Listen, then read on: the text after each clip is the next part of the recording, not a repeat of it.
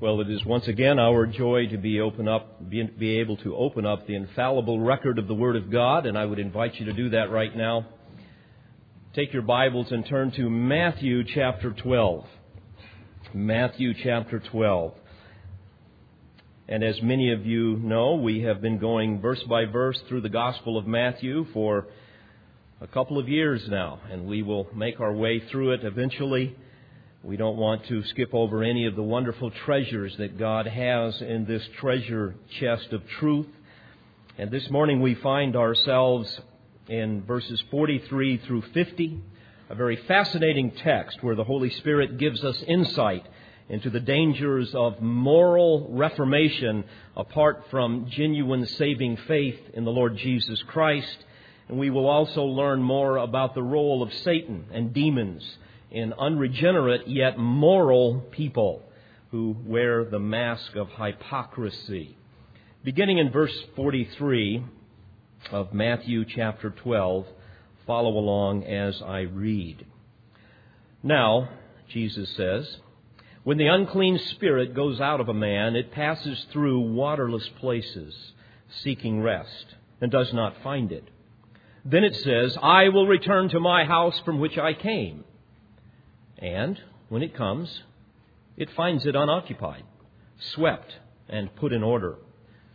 Then it goes and takes along with it seven other spirits more wicked than itself. And they go in and live there. And the last state of that man becomes worse than the first. That is the way it will also be with this evil generation. While he was still speaking to the multitudes, behold, his mother and brothers were standing outside, seeking to speak to him. And someone said to him, Behold, your mother and your brothers are standing outside, seeking to speak to you. But he answered the one who was telling him and said, Who is my mother, and who are my brothers? And stretching out his hand toward his disciples, he said, Behold, my mother and my brothers. For whoever does the will of my Father who is in heaven, he is my brother and sister and mother. May God add his blessing to the reading of his word. There is a growing phenomena in contemporary evangelicalism and in religion as a whole in general, where we see a movement to somehow moralize our society. To somehow elect enough conservative politicians that we can get people to finally think biblically. There are enormous efforts being waged to fight a values war in our society, in our culture. You will recall a number of years ago we had the moral majority that sprung up, and even though it no longer exists, it helped to spawn a number of other organizations similar to them. Movements like Focus on the Family, the Christian Coalition, many other parachurch organizations, all endeavoring to reform our American culture. And likewise, many churches and denominations are constantly engaged in sophisticated methods to raise the moral standards of our country. And of course, they all claim as their authority the Word of God, and then with heated uh, rhetoric and well organized efforts, they fight against things like abortion and homosexuality and rock music, pornography, the list goes on and on. Prostitution, sex education in schools, whatever it might be. And they try to expose activist judges and elect, as I say, moral politicians, which is considered by many an oxymoron. But be that as it may, there are enormous amounts of dollars being spent to do these things. Yet, despite their best efforts, we see very little positive effect. Why? What's going on? Why? Isn't God on our side? What do we need to do differently? After all, the vulgarian Howard Stern is in such demand that he just signed, I I read a five year deal with, I believe it's pronounced Sirius Satellite Radio, which will pay him $500 million over five years. I was also reading that in our American culture, the revenue from, from pornography is larger today than the combined revenues of all professional football, baseball, and basketball franchises. And it exceeds the combined revenues of ABC, CBS, and NBC, which would be $6.2 billion. In fact, child pornography alone generates $3 billion annually. And yet there's a church on virtually every corner in every city in the United States of America. Perhaps we need more political activism. Perhaps, perhaps we need more people to join the religious right. Perhaps churches and parachurch organizations need to adopt what more of what many have been adopting, and that is let's see how much like the world we can become in an effort to win it. Well, obviously that hasn't worked. Well, maybe what we need to do is reinvent ministry a little bit more, reinvent our churches and turn our sanctuaries into theaters and dispense with doctrinal preaching. Set aside the Word of God because, after all, it's confusing and many people are offended with it. Let's replace preachers with David Letterman like talk show hosts and comedians that will casually mention a watered down gospel in the midst of many jokes and focus on how cool it can be to be a Christian. And then to finally find purpose in your life.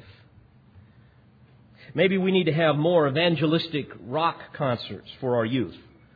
Let's bait them with rock music, rock and roll, and even put some Christian lyrics in there and then we can switch them on to faith in Christ. Maybe we need to do more of that. Friends, how can we make sense out of the growing free fall of morality in our country, as well as the growing hatred of Christianity? Well, this text before us today will help us understand this a little bit. And again, before we look into it, may I remind you that, and I think all of you would agree with this, in order to find a solution to a problem, the first thing you must do is diagnose what the problem is, right? You don't want to go to a doctor and say, Doctor, I hurt. And he says, Okay, well, good. I'm going to do surgery tomorrow. You know, you, you want him to find out what's hurting and why. Well, I would argue that most Christian organizations, most churches, I fear that many pastors, certainly many so called Christian politicians have not accurately diagnosed the problem in our culture, in our society. And therefore, in trying to remedy the moral freefall in America, contemporary evangelical churches in particular are prescribing aspirin for cancer. And what's needed is not more aspirin, but a radical surgery but I fear that the church has lost its ability to discern and lost its ability to diagnose problems. Because frankly, the problem with our society is that people have hearts that are, as the Word of God says, desperately wicked. And therefore, we are in need of a radical change in heart that only occurs by a supernatural process called regeneration. Bottom line, people need a spiritual heart transplant. That's what is needed. Their relationship with God is, is dreadfully in need of repair. The Word of God says that they are in enmity with Him. They are enemies of God, regardless of how religious and how moral many people might be. Therefore, men will never willingly choose to be obedient to God's standards of righteousness apart from being reconciled to God through faith in Christ and undergoing this heart transplant of regeneration. Now, oh yes, there are many people that are very moral, they're very kind, and they're very honest, even outstanding citizens. Many of them even adhere to a very strict religious code, a code of ethics, a code of morality, like the Pharisees and the scribes that we've been learning about. But, dear friends, if they have never truly been born again, as Jesus says, born again by the Spirit, if they have never been reconciled to God through faith in Christ, if they have never been rightly related to God through faith, their morality is merely an illusion of righteousness, and they stand condemned as enemies of God. And I am convinced, and I say this with sadness in my heart, that much of what makes up so called Christianity today are people that are bereft of the power of the Spirit of God because they have never been reconciled to God through Christ. I believe that many contemporary Christians, quote unquote, are Christian in name only. They adhere to some strict, perhaps even biblical code of ethics and morality, but have never been truly regenerated. They've never repented of their sins. And therefore they stand condemned as enemies of God, all the while thinking that they are doing His bidding. This is precisely, by the way, the charge that Jesus made against the phony righteousness of the Pharisees. You may recall in Matthew 23, verse 25, he said, For you clean the outside of the cup and of the dish but inside you are full of robbery and self indulgence. You blind Pharisee, first clean the inside of the cup and of the dish, so that the outside of it may become clean also. For you are like whitewashed tombs, which on the outside appear beautiful, but inside they are full of dead men's bones and all uncleanness. Even so, you too outwardly appear righteous to men, but inwardly you are full of hypocrisy and lawlessness. Well, with this in mind, let's turn our attention to what Jesus says to the, to the Pharisees and the scribes that he has just severely castigated for their hypocrisy and for their blasphemy. And as we understand his words, we will also begin to understand better the problem with our so called Christian nation and God's solution to fix it. Notice in verse 43 he has a very curious statement that he makes. Now, when the unclean spirit goes out of a man, it passes through waterless places, seeking rest, and does not find it. Then it says, I will return to my house from which I came, and when it comes, it finds it un- unoccupied, swept, and put in order. Well, what does this mean? Given the context of Jesus' scathing denunciation of the scribes and the Pharisees in the previous verses, we would understand that what Jesus is saying here is, is simply this He's describing a man who was under the control of a demon. And evidently, uh, this demon had ensnared him in some kind of life dominating sin, or sins as the case may be. The scripture doesn't address what they are. But for whatever reason, this man decided on his own, as we're going to see, apart from Christ, to clean up his act. This is reform without Christ. So, we have a moral reformation that occurs. By the way, we've all seen this before, haven't we? I have. Maybe somebody, because of fear of disease or rejection from family or friends, or they're afraid that they might lose their job, or they're afraid of imprisonment or whatever, they, they decide through sheer willpower to abandon some wicked kind of habit. Well, as a result, especially in this case, this demon loses a customer, shall we say. He's no longer welcome there, even though the individual has no idea the impact of the demon in his life, as most people don't. So he no longer has a willing host in order to work through, so he leaves. And in verse 43, it says that it passes through waterless places, seeking rest, and does not find it. Now, let me say, Biblically, God is largely silent uh, about the character and conduct of demons, and certainly this text is not meant to be a treatise on, on, on demonology. But we do know, as we study the Word of God, that demons thrive when they are attached to a willing host, a willing human being. And if they don't have that, many times they will attach themselves to animals. But they dislike being disconnected spirits kind of wandering around out there in the spirit world. After all, it's hard to thwart the purposes of God and to propagate your, your evil, diabolical plans by sitting on a rock someplace or sitting on a tree or floating on the water. You want to be inside someone to enjoy uh, exercising your demonic powers.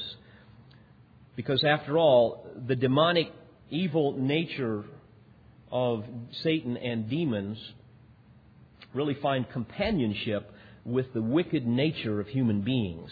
So this particular demon has been, shall we say, unwittingly terminated by a man who has chosen to reform his life.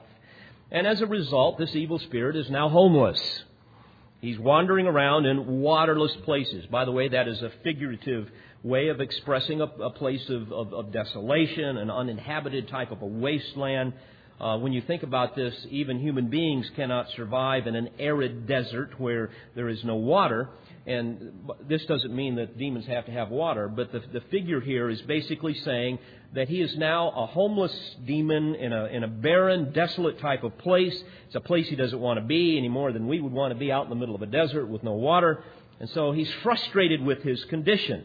But as we look at the text, we see that after he wanders around for a while, for whatever reason, he decides to return to his original host. And in verse 44, it says, um, I will return to my house from which I came. It's interesting that the phrase my house is used, implying a confident sense of ownership. I'm going to go back where I belong. I'm going to go back and check it out, see how this guy's doing.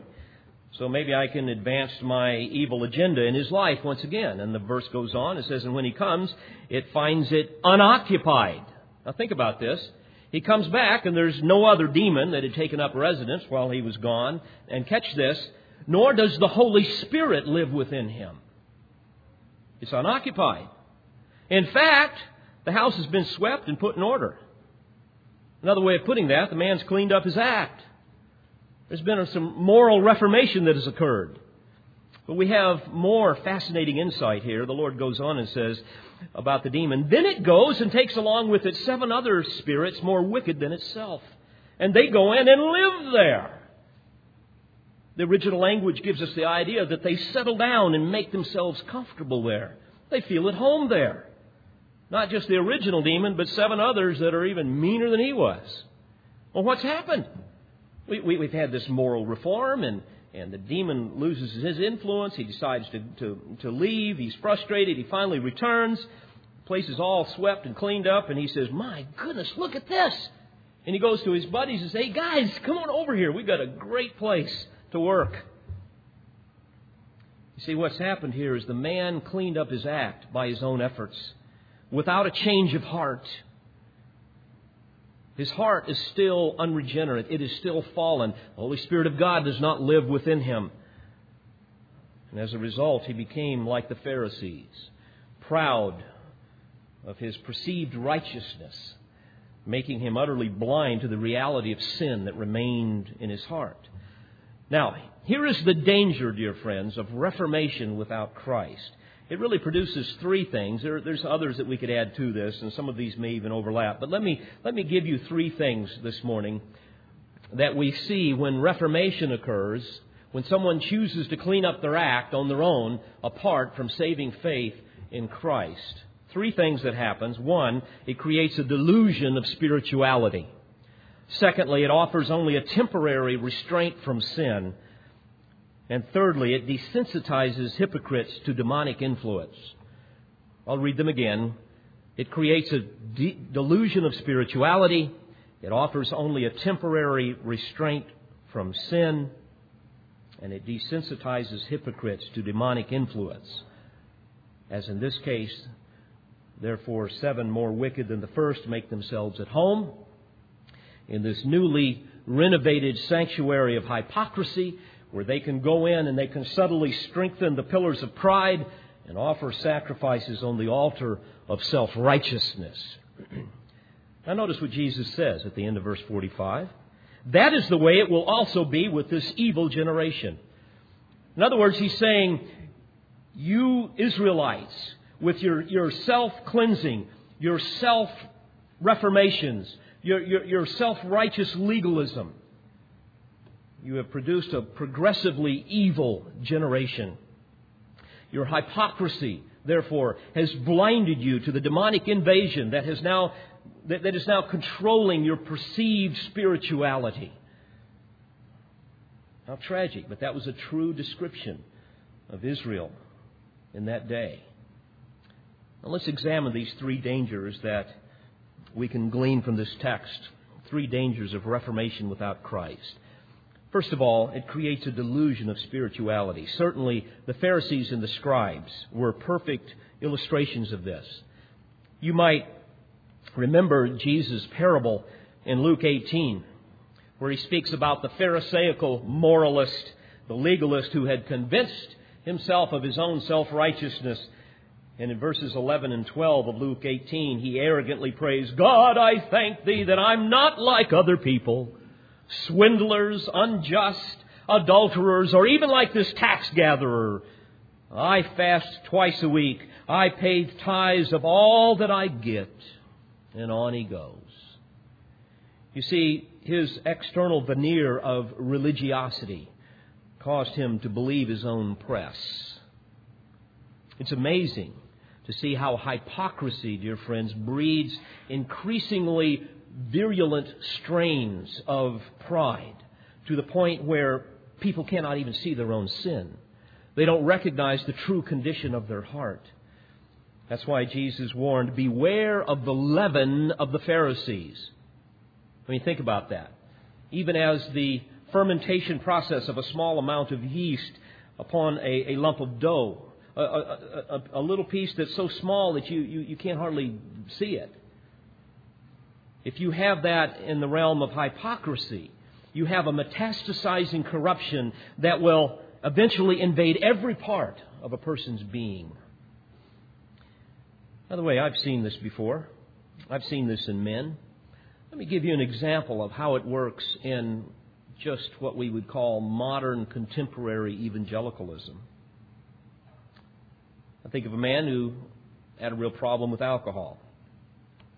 Along with that, he's chasing women all the time. His third marriage had finally fallen apart. Couldn't hold down a job, struggling with things financially. He has a friend that comes along and says, You know what, son, you need Jesus. Well, okay. So he hears a little bit about uh, a popular church that uh, some others are going to. In fact, thousands are going there. So he thinks, well, you know what? Church can't be all that bad. Christianity can't be all that bad. And his friend invites him to come. So he goes inside to the church and he feels right at home there. They're even playing his kind of music. He looks around, everybody's laughing, having a good time. He goes over and gets his latte and he sits down with some of his other buddies. He loves the service. The preacher's really funny. They show a large on a large screen a movie clip, and it was a scene out of one of his favorite movies. And he hears Jack Nicholson say, You can't handle the truth. And oh, he loved that part. And he begins to think to himself, You know, I like this place. He begins to get caught up in the emotion. He hears a few stories about how if you believe in Jesus, you're going to have purpose in your life. And he thinks, My goodness, I need purpose in my life. My life's going nowhere fast. So music kind of tugs at his heartstrings a little bit, and he's invited to come along with others on what's called a spiritual journey. And he thinks, boy, you know, the way my life's going, this can't be all that bad. So he decides to participate in this very popular movement in, in contemporary evangelicalism. And he is told by the pastor that day, and kind of caught his ear, that, quote, without knowing your purpose, life will seem tiresome, unfulfilling, uncontrollable. The pastor goes on and repeats the positive but not particularly biblical promise that, quote, knowing the purpose of your life will do the following it will give your life focus, it will simplify your life, increase motivation in your life, and prepare you for eternity. And he thinks, my, sounds pretty good. I might sign up for this deal, like all of the other thousands of people in here. And he's told that he was planned for God's pleasure. He was formed for God's family. He was created to become like Christ. And that he is to be shaped for serving God and that he's made for a mission. Well, that's interesting. I, I, I think I might like to learn more about this. So he decides to participate in some of the small groups that meet in his particular community. Gets to know some of the guys. Goes over to the group that he chose, which, by the way, was the Harley group. the Bikers for Jesus group because he loves to ride the Harleys. And he hears more of the same message, a very positive, upbeat type of message. And finally, in one of the meetings, he's told that he really needs to, quote, whisper a little prayer. Quietly whisper the prayer that will change your eternity. And here it is Jesus, I believe in you and I receive you. So he does that. The friends pat him on the back and say, Welcome to the family of God. And now, with all of these new Christian friends, guess what he does? He jettisons all of his old habits. He cleans up his act big time, and he even gets married to a fine Christian woman that he meets in one of the groups. On the outside, everything looks great. On the outside, people say, My, what a change God has wrought within the soul of this man. The only problem is, he didn't come to Christ for forgiveness of sins. He came to Christ to have a more fulfilled life. And there you have it, dear friends. And this scenario happens every day of every week by the thousands. Reformation without Christ, creating a delusion of spirituality. The outside of his spiritual house got a facelift, but there's nobody home inside. His life is empty. The Holy Spirit's not there. There was no concept of the depths of his own sinfulness. There was no desperation to, to come to Christ for salvation for sin. There was no understanding of the holiness of God and the laws that he has violated. There was no passion for the glories of the cross. And now, of course, there's no real communion with God. There's no fellowship with God. There's no real joy deep within his soul. There's no hungering and thirsting for righteousness. There's no love for the glory of God. There's no sacrificial love in his life. No passion for Christ. And as the months wear on, all that's there is a nagging emptiness down deep within his soul that needs to be dealt with somehow, and he doesn't really know what to do. So he does what everybody else does goes out and paints the outside of the house some more with some more self exalting religious works, endeavoring to somehow silence his conscience and convince himself that his spirituality is in fact real when it's not. And once again, dear friends, I fear that what I have just described makes up over half of evangelical Christianity in the United States of America today. And you wonder why we have no impact for the sake of the kingdom in our country. By the way, even with true Christians preaching the true gospel, we are going to be limited in our effectiveness, even as the Lord was in his ministry on earth. We know that for many reasons. There's no magical formula. And the gospel is horribly offensive to the world. Repeatedly in the New Testament, Isaiah is quoted that the gospel and Christ is a stone of stumbling and a rock of offense. And you know, friends, because people hate Christ, and let's get outside of the scenario that I just described, because certainly this man would not necessarily say that he hates Christ, even though he doesn't really know who he is.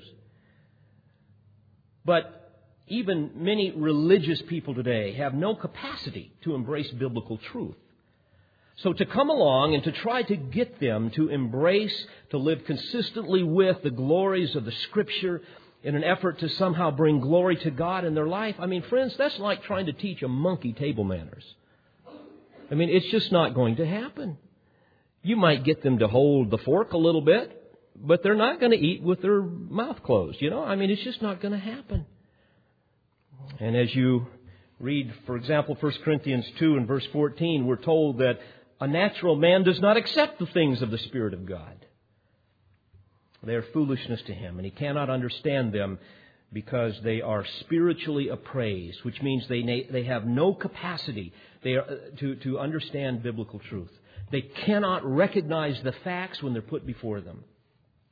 And so when we come along with, in many cases, unregenerate people dressed up as Christians, trying to get other unregenerate people to live morally consistent with the principles of the Word of God, you end up with chaos like we have in our country. And what happens is the world out there hates Christianity because of it. I was reading one political commentator about this very issue. Here's what he said. Social conservatives have a way of forcing their moral views on other people.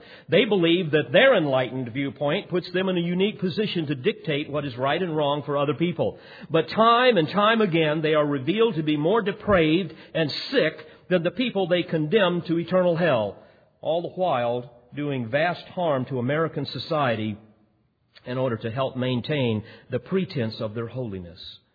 End quote. You know what? In many ways, I have to agree with him. There is a tremendous amount of hypocrisy in the so-called church today. Once again, the reason for that is because there has been reformation without Christ. By the way, the primary fodder for their attacks, I've noticed, are really threefold. One, certainly a, a staggering ignorance of Scripture and of theology. But secondly, and, and they will constantly point this out, they see the enormous differences in what, quote unquote, Christians believe. And they would argue that, therefore, my goodness, this is just all a big myth because nobody can agree on anything. And certainly they have no understanding of what really a Christian is, but be that as it may. And then the third thing they will always capitalize on is the hypocrisy of many Christian leaders as they expose their lifestyles and so on. And again, I can understand that because there has been too many times reformation without Christ. So you have a, with reformation without Christ, you find people having a delusion of spirituality, but secondly, only a temporary restraint from sin. You see, once again, because the original nature has not been changed, because there's still a heart defect in people who have not placed their faith in Christ, there can be no long lasting change. How long is sheer willpower going to help you suck it up and just not do whatever that life dominating sin was anymore? How, you, how long are you going to do that? By the way, you see that in the hypocrisy of Roman Catholic priests. I mean, if you've read anything about the history of Roman Catholicism, you will see that for centuries they have been notorious for their immorality. Been notorious for that. But friends, we must understand, again, biblically, the unrenewed heart, the heart that has not been transformed by the power of Christ, is, according to Jeremiah 17:9, deceitful and desperately wicked. Ecclesiastes 8:11 says that the heart of the sons of men is fully set in them to do evil. In Ephesians 4:18, the apostle Paul tells us that their understanding is darkened, being alienated from the life of God because of the ignorance that is in them, because of the blindness of their heart. But there's something glorious that occurs when God sheds his grace upon a sinner and when we recognize our sin and we cry out and say, "Oh God, I need a new heart. I need to be saved. I need to be born again." When that happens, there is a glorious transformation. That's why the apostle Paul tells us in 2 Corinthians 5:17, "But if any man is in Christ, he is a new what? A new creature. The old things passed away, and behold, the new things come." You begin to love what God loves and hate what he hates. Because salvation is transformation. We've been, according to Romans 6:18, freed from the bondage of sin and have become slaves of righteousness. Also, in Romans 6, verse 11, we are told that we can reckon yourselves, therefore, to be dead indeed to sin, but alive to God in Christ Jesus our Lord. You see, again, when a person is truly born again, there is a radical transformation that occurs in his heart. Colossians 1.13 says that he has delivered us from the power of darkness. You see, again, the mere self-cleansing of personal reformation offers no remedy for the condition of the evil heart within. Therefore, there is no power to restrain sin on a long term basis. There is no understanding, therefore, of truth and how to apply it to your life. No capacity to even see it, much less live it. And by the way, when you are that way, you are also not going to have the ability to articulate the true gospel of Christ. And so you end up telling people to whisper a little prayer. That's not true evangelism, dear friends. In fact, what Jesus is saying is that when such external moral reformation takes place, like that of the Pharisees, it blinds the hearts of people to the true condition of their sinful heart. It blinds them. And this is why it is so hard, by the way, to preach in our, in our culture, isn't it? Because people are all convinced that they know Christ. They're convinced that they're good people, and on and on it goes.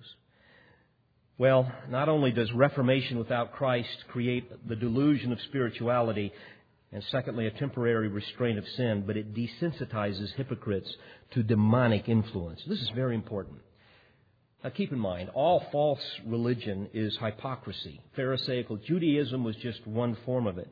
But what you will find is whenever there is reformation without Christ, in other, when, in other words, whenever the house is, is unoccupied and it is swept and it is put in order, the religious person has now convinced himself or herself that they are now deserving of divine favor. And this, of course, provides the perfect dwelling place for more demonic forces to make themselves at home. That doesn't mean, and I don't want to get off on all of this, but it doesn't mean that now demons kind of run in and they invade and, they, are living in there and the person has no control.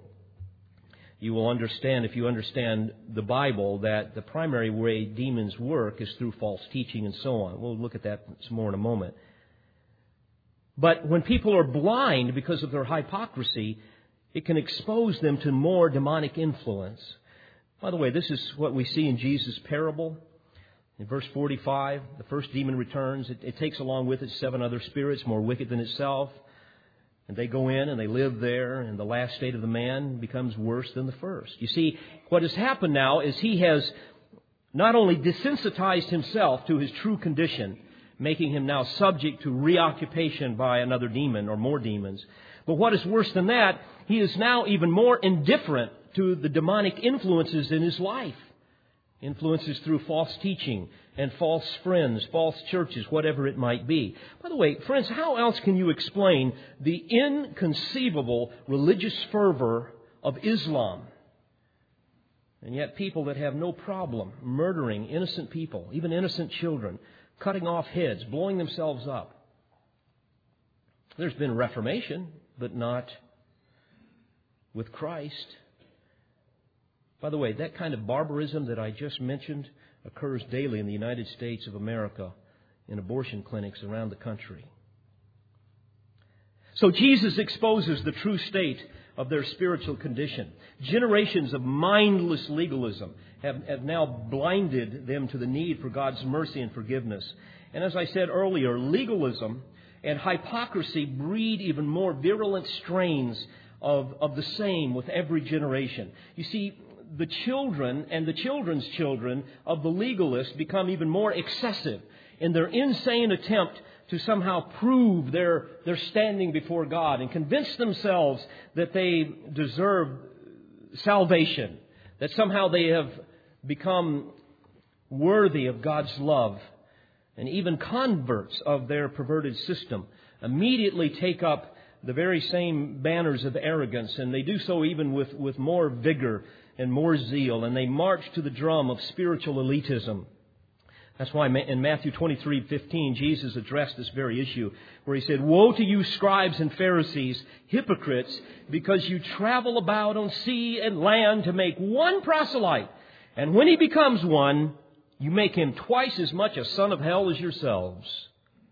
That is exactly the point. Now, my uh, allow me to digress for a moment because many people are confused with this whole thing of demons and can they indwell Christians and all of this type of thing. There's a lot of people, unfortunately, twisting this and making a lot of money off of offering promises that God never made. Um, whenever you see powerful demonic influences, dear friends, what you're going to see is evidence that a person is not saved. You see, Christians cannot be indwelt or overpowered or controlled by demons. In fact, whenever you read in the New Testament, you'll find that when, when Jesus or other Christians encountered demons, the demons were terrified of that Christian. Why? Because the Holy Spirit lived within them.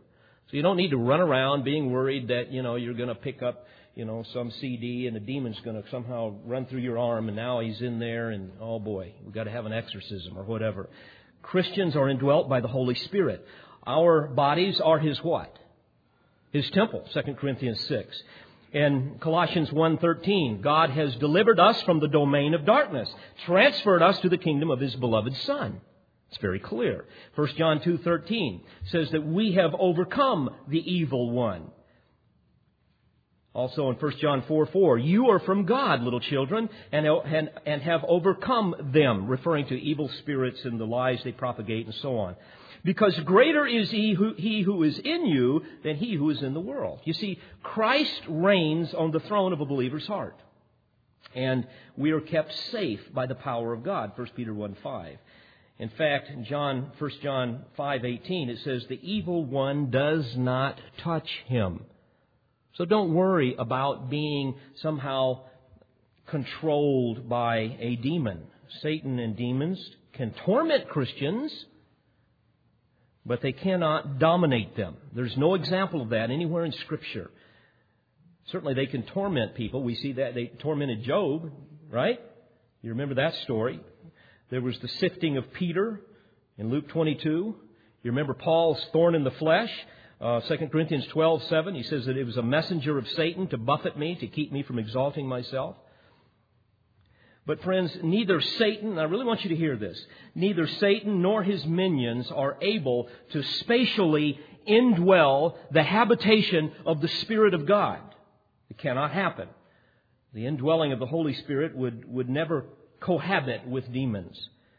In fact, in 2 Corinthians 6, beginning in verse 15, the Apostle Paul says, What harmony has Christ with Belial? Referring to Satan. Or, or, or what has a believer in common with an unbeliever? Or what agreement has the temple of God with idols? For we are the temple of the living God, just as God said, I will dwell in them and walk among them, and I will be their God, and they shall be my people. By the way, as a footnote, and I say this from time to time because it really is a concern that I have. Friends, this is a great text, as, as well as many others, that should argue against you from ever allowing yourself to be entertained with these horror shows. All right? That, that, that is such, a, that, that is such a, a terrible thing to do, to somehow exalt demonic, wicked types of things in our culture. And frankly, what I believe Satan has done with that is desensitized people to how Satan really works. By emphasizing all of the ridiculous and the bizarre and, and even the goofy at times that make you scared, what it does is cause people to kind of throw the baby out with the bathwater and say, yeah, all that Satan and demonic. Ah, That's just a bunch of hokey pokey stuff that Hollywood gives us. But in reality, what they need to understand is where Satan really works is as an angel of light. You want to see Satan, you want to see a real horror show? Go to some of these false religions and see what is being taught. That's where the horror show is. See, people don't see that. The way Satan works is through delicious deceptions that are so appealing to people. You want to see a horror show? Have somebody do a documentary on what's happening in some of our colleges and seminaries. What's going on in the church where false religion is being propagated. Go to some of the liberal churches where you see truth sacrificed on the altar of tolerance. Go to churches, as I gave an example earlier, where pragmatism is lifted up over precise theology and the glories of the cross and so on. Well, after Jesus blisters them, with this castigation, the Holy Spirit provides him with a perfect illustration to contrast a true versus a counterfeit relation to him. And we'll close this out this morning by looking at this. Notice what he says in verse 46. He says, While he was still speaking to the multitudes, behold, his mother and brothers were standing outside, seeking to speak to him. And someone said to him, Behold, your mother and your brothers are standing outside, seeking to speak to you. Well, that's interesting. You see, friends, here is another magnificent demonstration of divine providence at work. Think about this. The Holy Spirit now orchestrates this seemingly innocent scenario. For whatever reason, while Jesus is talking about the demon leaving the Reformation without Christ, while he's doing all of that, all of a sudden his mom and his brothers, his family comes up, okay? Somebody comes in and says, uh, Excuse me, Jesus, your, your, your family is out here and, and, and they're looking for you. So now Jesus uses this situation as an object lesson. Notice verse 48. But he answered the one who was telling him and said, Who is my mother and who are my brothers? Now, obviously, Jesus knew his, who his mother and brothers were. It wasn't said, Well, you know, I don't really know who. That's not what he was saying. It's a very curious statement. But he really answers it here in verses 49 and 50. It says, And stretching out his hand towards his disciples, he said, Behold my mother and my brothers, for whoever does the will of my Father who is in heaven, he is my brother and sister and mother. In other words, what he's saying is simply this. Yes, th- th- these are my biological th- family members, my, my mother and my brothers, my earthly family. But those of you who are standing here right now before me, those of you who, who are truly disciples of the Son of God, evidenced by your faithful obedience to my Father in heaven, you are my spiritual family. This is what spiritual family is all about. Through faith, you have been united to me and to my Father. And your faith is more than mere reformation, as I've been talking about. There's been a transformation. And biblically, we know that when we come to Christ, we are made partakers of the divine nature. We're adopted as sons and daughters into the family of God. We become children of God. We're part of the household of God, and on and on it goes. You, people who are like that, are my family. Friends, I'm sure you would agree that there is no greater joy on earth than being a part of a family where blood runs thicker than water where we are loved and united together by the bond of blood, and somehow all other relationships, while you may love them, they're, they're a bit secondary. But, friends, what a joy it is when you meet other Christians. You know that feeling? And immediately there is a kindred spirit. Why? Because we share the same nature as our precious Father in heaven. The, the, the, blood of His Son has not only purchased our adoption, but now it flows through our veins, so to speak. And dear friends, here Jesus is describing what we all long to experience the joy of sins forgiven and the severing of, of, of a relationship with God has now been restored. Not by some phony, uh, short lived, contrived reformation, but by a genuine uh, change of heart, a genuine transformation that has occurred. When we've been reconciled to God our Father, when we've been born again, born of the Spirit, we're joint heirs now with Jesus. We're accepted in the beloved, as the scriptures teach. We're children of our Heavenly Father and loved by Him forever. I was talking with someone on the camping trip, and, and they were talking about how sad it is when you consider adopting a child. They will show you pictures of, of many children who have special needs. And certainly, there's a little bio there that talks about the special needs of these dear children and and uh, I'm told that they're much cheaper than the ones that don't have special needs. And I, I, I just couldn't get that off my mind because I think, my, you know, nobody wants those type of children. And yet, in reality, all of us have been special needs children that the Father looks down and says, I want that one for my own. And in His grace, He comes along and He adopts us as sons through the power of Christ. That's what Jesus is saying. And it is with this thought in mind that the inspired half brother of Jesus later wrote in 1 John 3 See how great a love the Father has bestowed upon us, that we should be called children of God. And such we are. For this reason, the world does not know us, because it did not know Him. Beloved, now we are children of God. And it has not appeared as yet what we shall be. But we know that when He appears, we shall be like Him, because we shall see Him just as He is. And everyone who has this hope fixed in Him purifies himself just as He is pure. May I challenge you this morning, dear friends, if your religion is mere reformation without Christ, your religion is a delusion of spirituality, and you are just kidding yourself. If you're brutally honest, you will also see that you're frustrated with life dominating sins that you can't seem to overcome. Why? Because you're trying to restrain your flesh by your flesh. And along with that, chances are, certainly not in every case, but chances are, you have become so desensitized to your own true spiritual condition that demonic powers maybe even right this moment, are doing all they can to silence your conscience as you hear these truths.